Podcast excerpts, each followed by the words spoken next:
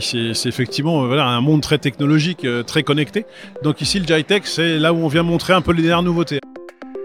Connaissez-vous le JITEX? Cette semaine, Monde Numérique vous emmène à la découverte du plus grand salon high-tech du Moyen-Orient. On part à Dubaï, où des acteurs de l'innovation présentent leurs nouveautés, comme la société Avaya qu'on vient d'entendre, qui va nous parler tout à l'heure de traitement de la voix par intelligence artificielle. Dans cet épisode, il sera également question de robots et de véhicules du futur, y compris les véhicules les plus fous, comme celui de la start-up française Maca, également présente au Jitex. Maca euh, propose une Formule 1 à hydrogène volante dans la perspective de pouvoir euh, rentrer sur un marché complètement nouveau qu'on appelle le marché de la voiture volante. Je suis Jérôme Colombin, journaliste spécialiste des technologies. Bienvenue dans Monde Numérique numéro 19 du 23 octobre 2021.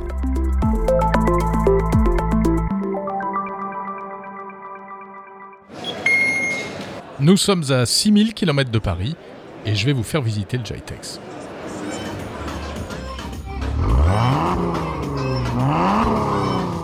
Ah oui, c'est Dubaï, hein. donc grosse voiture, gros son, dès l'entrée du salon. Dubaï, c'est cette ville incroyable au bord du golfe Persique, un vrai New York ou un vrai Las Vegas arabe, avec des gratte-ciel partout, notamment euh, Burj Khalifa, hein, la, plus haute tour du monde, plus de 800 mètres de haut, plus de deux fois la tour Eiffel. Dubaï, c'est la ville des projets pharaoniques. C'est la ville où l'argent coule à flot, l'argent des Émirats, l'argent du pétrole. Dubaï, c'est aussi la ville, où pas mal d'influenceurs français ont choisi de s'installer, notamment pour payer moins d'impôts. Dubaï qui n'a pas une très bonne réputation en Europe à cause du sort réservé notamment aux ouvriers et aux opposants politiques. Le JITEX se tient au World Trade Center de Dubaï. Alors, c'est vrai, c'est sans doute moins grand que le CES de Las Vegas, mais c'est quand même gigantesque ce salon. Des milliers de mètres carrés d'exposition, un salon qui existe depuis 25 ans.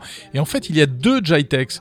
Il y a le Jitex Shopper euh, qui se tient en décembre, qui est une sorte de, foire à l'informatique. On peut acheter des configurations et des, toutes sortes de produits. Euh, c'est assez dingue. Et puis le Jitex Global, où nous sommes actuellement, qui lui est très orienté euh, business et entreprise.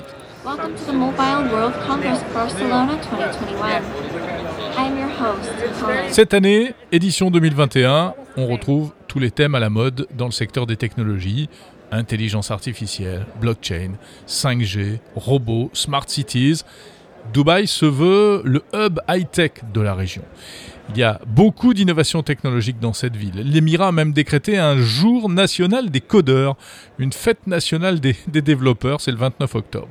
Et puis à noter qu'il y a du Wi-Fi partout. Hein. C'est quand même bien appréciable quand on est en reportage là-bas, notamment pour parler de high-tech.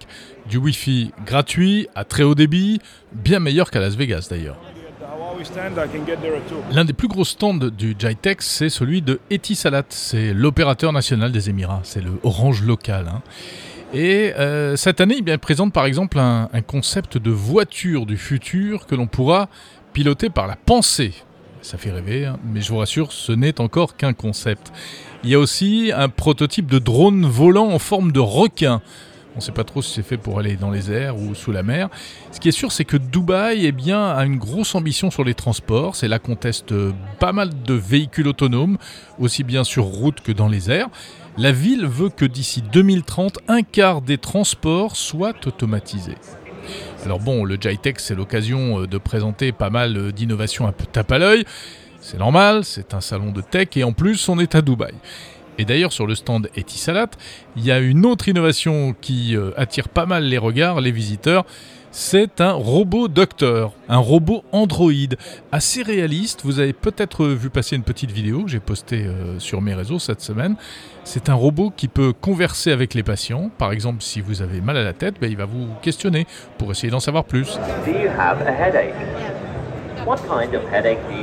Alors beaucoup d'effervescence autour de ce robot docteur, sauf que, eh bien, il y a un truc, ce n'est pas un vrai robot. Déception, ce n'est pas un appareil totalement autonome, en réalité il est commandé à distance par un opérateur. Et c'est l'opérateur qui pose les questions aux visiteurs et qui anime le robot en faisant bouger les mains, la tête, le visage, etc. Fin de la magie. Ça me rappelle un, robot cuisinier de Samsung euh, qu'on avait pu voir au CES de Las Vegas il y a quelques temps. Il y avait deux, c'était deux bras robotiques euh, qui faisaient la cuisine. C'était spectaculaire. Mais en fait, là aussi, c'était une animation pilotée à distance. C'est-à-dire que c'est, une semi-vérité en quelque sorte. Hein. C'est une manière de, euh, d'imager des concepts, euh, de donner vie à des, des projets qui, pour l'instant, ne sont pas complètement aboutis. Donc le robot docteur, c'est pas pour tout de suite, mais évidemment, il y a fort à parier qu'on y viendra un jour ou l'autre.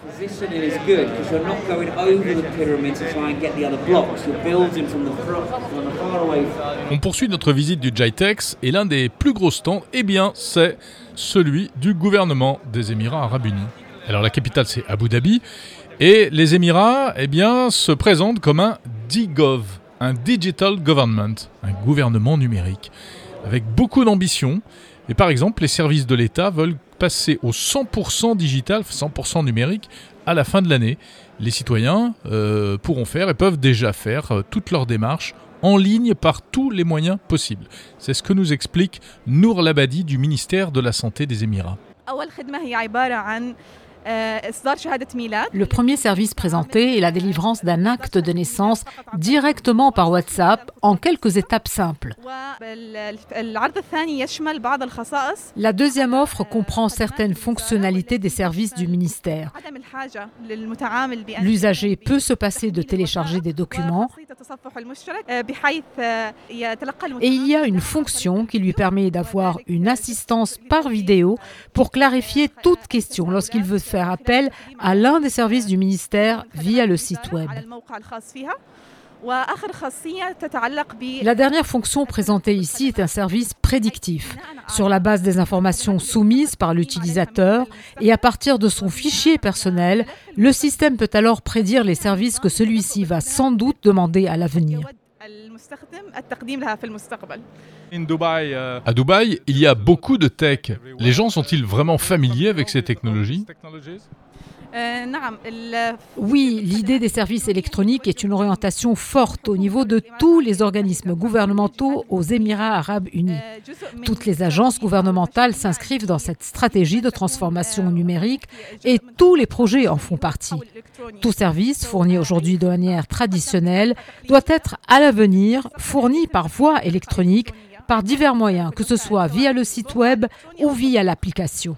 Il y a une sensibilisation pour que les gens apprennent à utiliser ces services et ils s'habituent à ce modèle.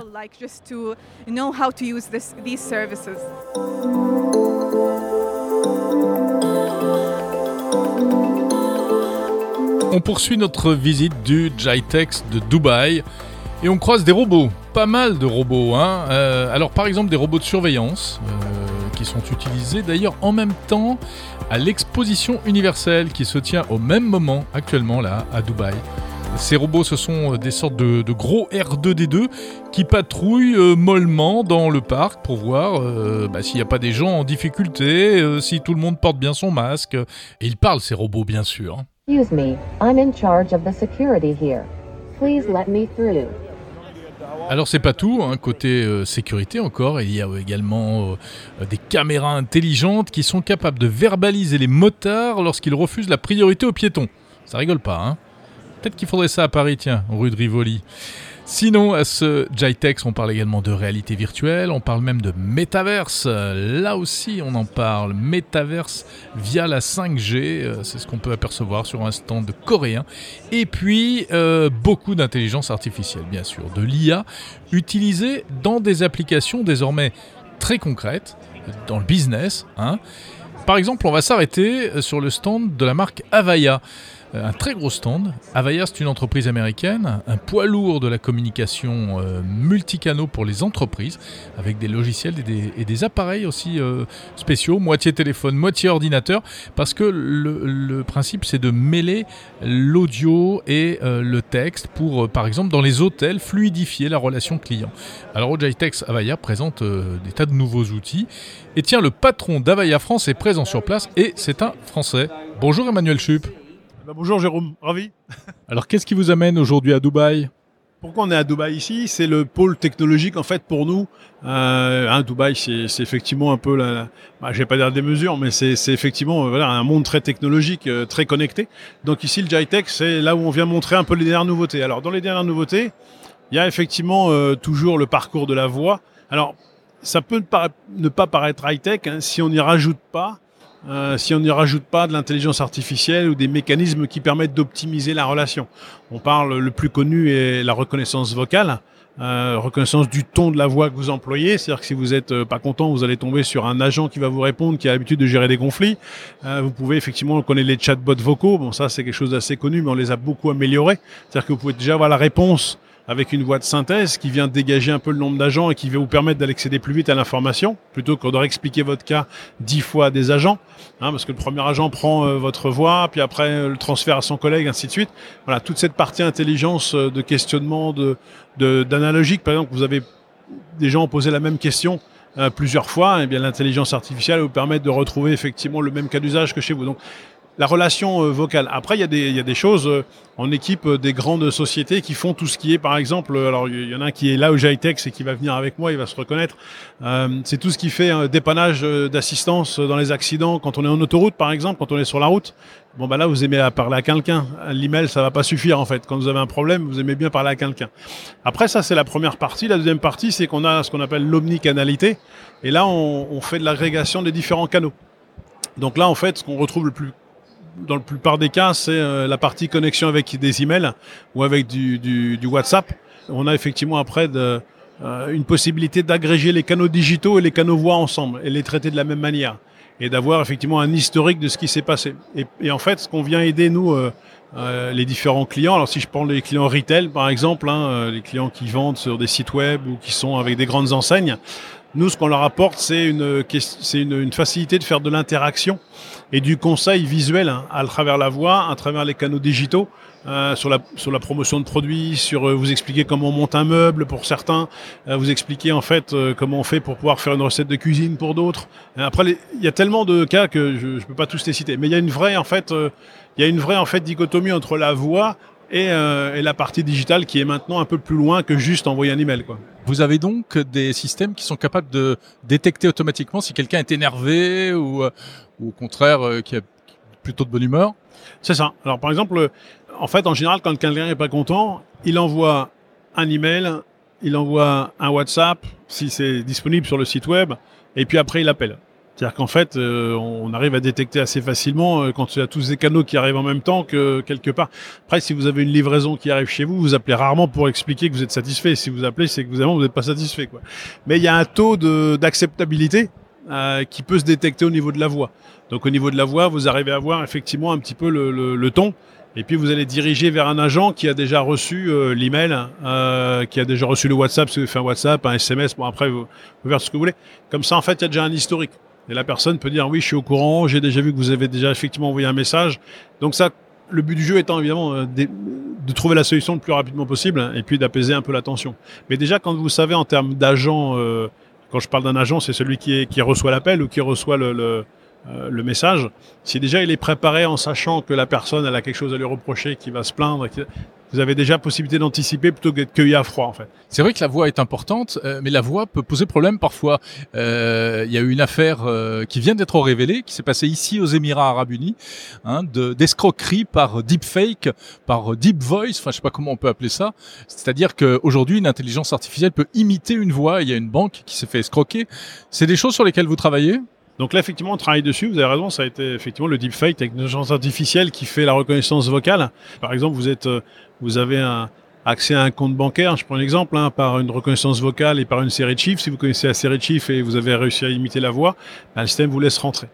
Donc là, effectivement, on travaille sur des. Alors, on travaille toujours à l'amélioration effectivement du système de reconnaissance vocale hein, et puis du traitement de la voix, mais ça effectivement, ça va être qui va gagner par rapport. Au... Bon, c'est difficile de, de prédire.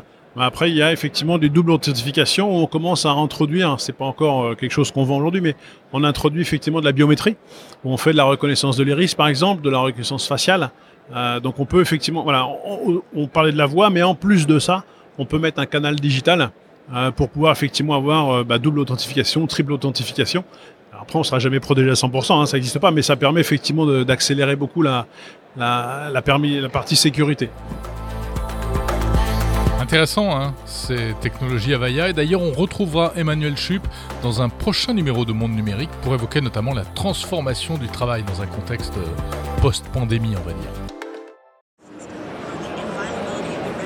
Nous sommes toujours au JITEX 2021 de Dubaï.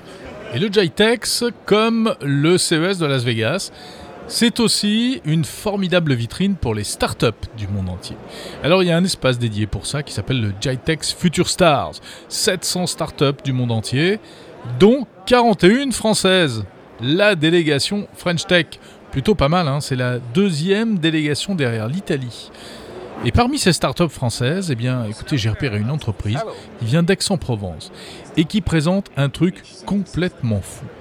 Cette entreprise s'appelle Maca. Vous vous souvenez peut-être de la, scène de course de véhicules euh, volants dans Star Wars, la course de pod. Eh bien, Maca est en train de travailler sur un projet de voiture de course volante, comme dans Star Wars, une voiture volante à hydrogène, un carcoptère. Écoutez Michael Krolak, le PDG de Maca. Maca euh, propose une Formule 1 à hydrogène volante dans la perspective de pouvoir euh, euh, rentrer sur un marché complètement nouveau qu'on appelle le marché de la voiture volante, qui est investi à ce jour par environ 200 projets dans le monde et nous, on est euh, les seuls au monde à proposer euh, une Formule 1 et donc d'investir le monde de la compétition avant d'investir le monde euh, du taxi volant ou de, la, ou de la voiture pour tout le monde. Quoi. Alors il y a plusieurs termes surprenants dans, ce que vous dites. voiture volante, bon, est-ce qu'il faut vraiment y croire? Formule 1 volante et hydrogène en plus tout ça est vrai Oui, ben, en, fait, euh, en fait, je pense qu'il y a beaucoup de préjugés autour de ces, euh, mots-là. Il faut savoir que euh, ben, mon associé et moi, donc Thierry et moi, on vient du monde de l'aéronautique. Ça fait plus de 20 ans qu'on bosse chez Airbus. Et donc, on a créé notre société il y a un an. Et en fait, l'hydrogène, ce sont des technologies qui sont extrêmement rodées. Qui, sont même plus safe que les batteries lion-lithium. Euh, la, technologie euh, euh, comment dire, actuelle de, de, drone peut être facilement transposée dans un véhicule à taille humaine, on va dire, et pilotable par une personne avec un niveau de safety supérieur à un avion ou un hélicoptère. De sécurité donc De sécurité. Le maître mot aéronautique, c'est safety. Et nous, on sait que la nouvelle technologie héritée des drones, hein, bien entendu, et, permet un niveau de safety encore bien supérieur. Vous pouvez nous le décrire un petit peu, votre véhicule, qui a un look assez étonnant. Hein. Oui, mais en fait, quand on a créé ce, look, euh, en fait, ce look, il est, est issu d'une étude de, faisabilité. On a, fait valider par l'ONERA euh, le, concept, l'architecture. Et en fait, on n'a pas voulu bouleverser les codes et on s'est inspiré du look de la Formule 1. Et euh, ce produit est en fait entre le monde de l'aéronautique et le monde de la voiture. Et on a voulu conserver le, code de la voiture pour que les gens arrivent à se transposer dedans. Parce que ça, vous trouvez que ça ressemble à une voiture en fait, pour moi, c'est plutôt un, véhicule. Oui, c'est ça, ça. Ça fait plutôt penser à Star Wars où il y avait un jeu vidéo comme ça où on pilotait des. Wipeout, exactement. On dirait un véhicule du jeu vidéo Wipeout. Ben en fait, effectivement, on est de la génération euh, Star Wars, euh, le cinquième élément, etc. Et, on, sait que maintenant, grâce à la technologie, ce type de rêve peut être, euh, comment dire, réalisé. Et, pour preuve, hein, nous, cette, machine va être est en cours de production. Elle va faire son premier vol courant 2022. Donc la région sud, PACA, nous a donné une très belle subvention qui nous a permis euh, de passer le step du premier vol. Et là, là on est euh, à Dubaï pour euh, pouvoir connecter avec des investisseurs pour continuer l'aventure. Qui pourrait utiliser un véhicule comme ça? Alors, par rapport à notre stratégie, la première utilisation, ce sera des équipes, euh, des, écuries de course, donc des pilotes qui viendront évoluer sur des circuits de course.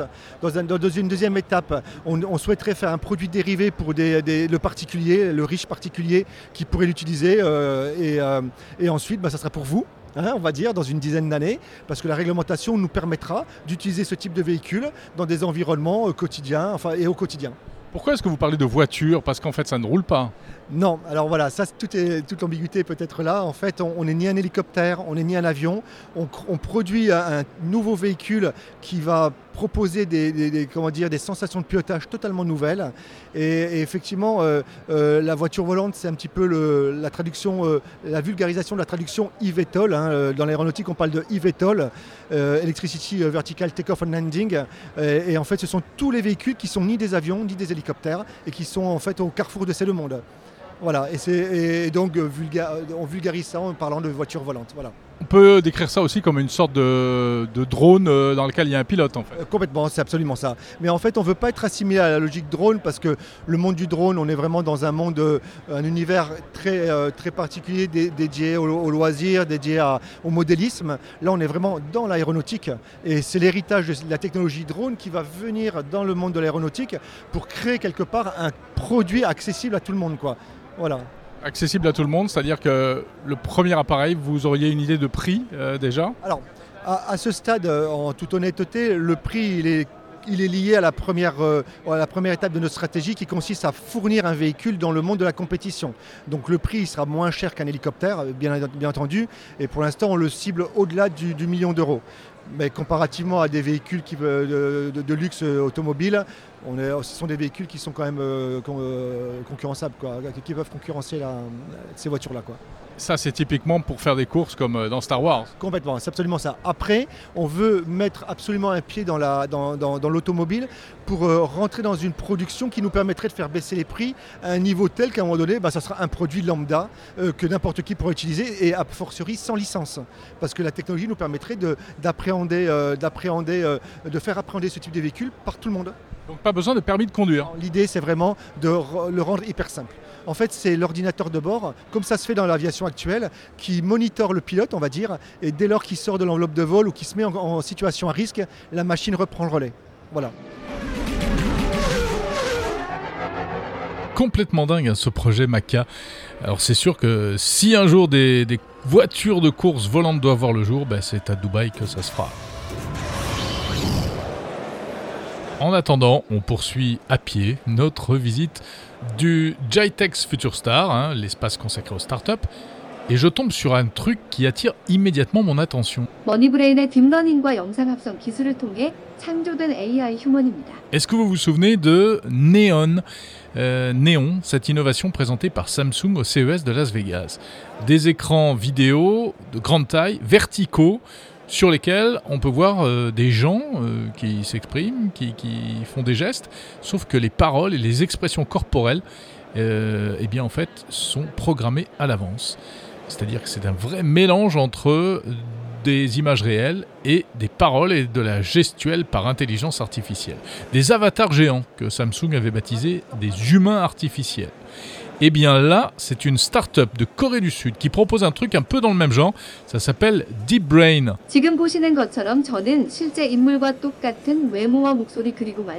Alors je demande au cofondateur de Deep Brain qui est là, hein, Johnson, pas, pas John Snow, hein, Johnson, qui est coréen, euh, qui nous explique tout ça. Le meilleur moyen d'expliquer notre produit est de dire que c'est Siri et Alexa avec un corps d'être humain. Nous faisons venir de vraies personnes dans notre studio et nous leur faisons lire des phrases, nous en faisons des vidéos et des données numériques. Et alors, avec le machine learning, nous créons de l'IA humaine. À cette IA humaine, nous connectons un chatbot. Nous avons alors une IA humaine conversationnelle cette IA humaine peut être utilisée dans des magasins physiques pour permettre aux clients d'avoir une meilleure expérience. Donc en tant que client, je peux poser n'importe quelle question à ce gars ou à cette fille. Pour être honnête avec vous, notre chatbot est basé sur des scénarios prédéfinis. Si on avance pas à pas dans le scénario, cela fournit au client l'information dont il a besoin. En quoi est-ce mieux qu'un simple chatbot par écrit? Parce que, en ce qui concerne les dispositifs technologiques, certaines personnes sont habituées au chatbot, mais les plus jeunes et les plus âgés ont besoin d'un contact visuel réel. Lorsque des personnes âgées entrent dans une banque où il n'y a pas d'interlocuteur humain, ils sont déroutés. Mais si vous avez une vraie personne devant eux qui leur parle, c'est beaucoup plus efficace pour répondre à leurs besoins. Ça ressemble un peu au système euh, Samsung Neon qui avait été présenté au CES de Las Vegas il y a quelques années. Oui, nous connaissons Neon, mais je ne crois pas que ce soit encore utilisé dans le business. Ils ont un très bon concept, mais c'est très difficile à commercialiser, je pense.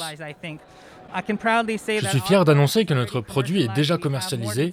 Nous avons plus d'une dizaine de clients en Corée et en Chine aussi, et maintenant nous nous lançons sur le marché mondial. 지금 보시는 것처럼 저는 실제 인물과 똑같은 외모와 목소리 그리고 말투를 표현하도록 테스트했습니다. Pas mal, hein Ces avatars humains qui peut-être demain nous accueilleront dans les banques, juste après qu'on soit allé euh, se faire soigner chez euh, Dr Robot. Allez, il y aura encore plein de choses à visiter au Jitex, mais on va terminer sur une petite curiosité, en plein milieu du salon, un stand Apple. Alors vous vous dites quoi? Apple est au Jitex alors qu'il ne participe jamais à aucun salon dans le monde? Eh bien non, en fait, pas du tout, car les produits qui sont là, ce sont de vieux Macintosh, de vieux iMac, de vieux iPhone. En fait, euh, c'est une collection privée qui est exposée ici. C'est pour faire un peu d'animation, hein. Alors avec même une ambiance sonore, avec des extraits de discours de Steve Jobs. There's an old Wayne Gretzky quote that I love. I skate to where the puck is going to be, not where it has been. And we've always tried to do that at Apple. Since the very, very beginning. And we always will. So thank you very, very much for being part of this. Bon alors vous allez dire que je parle tout le temps d'Apple, mais euh, bon c'est quand même amusant. Et tiens, le propriétaire de la collection est là d'ailleurs. Il s'appelle Jimmy Grewal. Beaucoup de gens ici connaissent l'histoire et ce qui est arrivé après l'iPhone. Mais le but, c'est de raconter ce qui s'est passé avant l'iPhone. Quelles sont les étapes de l'histoire d'Apple qui ont conduit au développement de l'iPhone?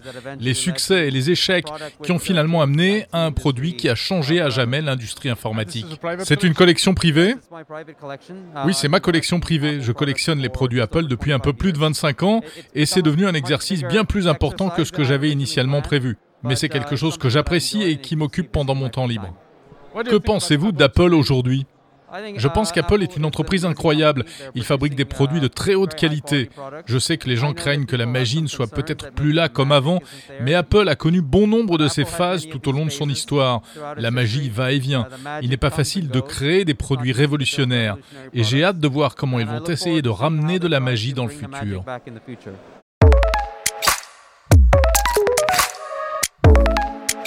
Bah voilà, il a tout dit, hein, mine de rien, le monsieur, euh, à propos d'Apple. Euh, c'est marrant ces collections privées comme ça, il y en a plusieurs dans le monde. Euh, j'avais découvert aussi un, musée privé d'Apple à Prague. si vous avez l'occasion, si vous vous rendez à Prague, visitez-le, c'est assez sympa.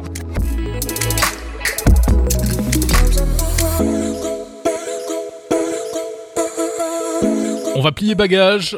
Bye bye le Jitex. Bye bye Dubaï. J'espère que cette petite balade dans les Émirats arabes unis vous aura intéressé. C'est terminé pour Monde Numérique. Merci d'avoir écouté jusqu'au bout ce podcast. Euh, une fois encore, n'hésitez pas à me dire en commentaire ce que vous pensez de cette émission, puis surtout à le dire aux autres utilisateurs qui passent par là. Euh, expliquez donc pourquoi vous avez choisi d'écouter ce podcast, de vous abonner même. D'ailleurs, parlez-en à vos amis et forcez-les à s'abonner à Monde Numérique. Je vous souhaite une très bonne semaine. Je vous salue. À samedi prochain.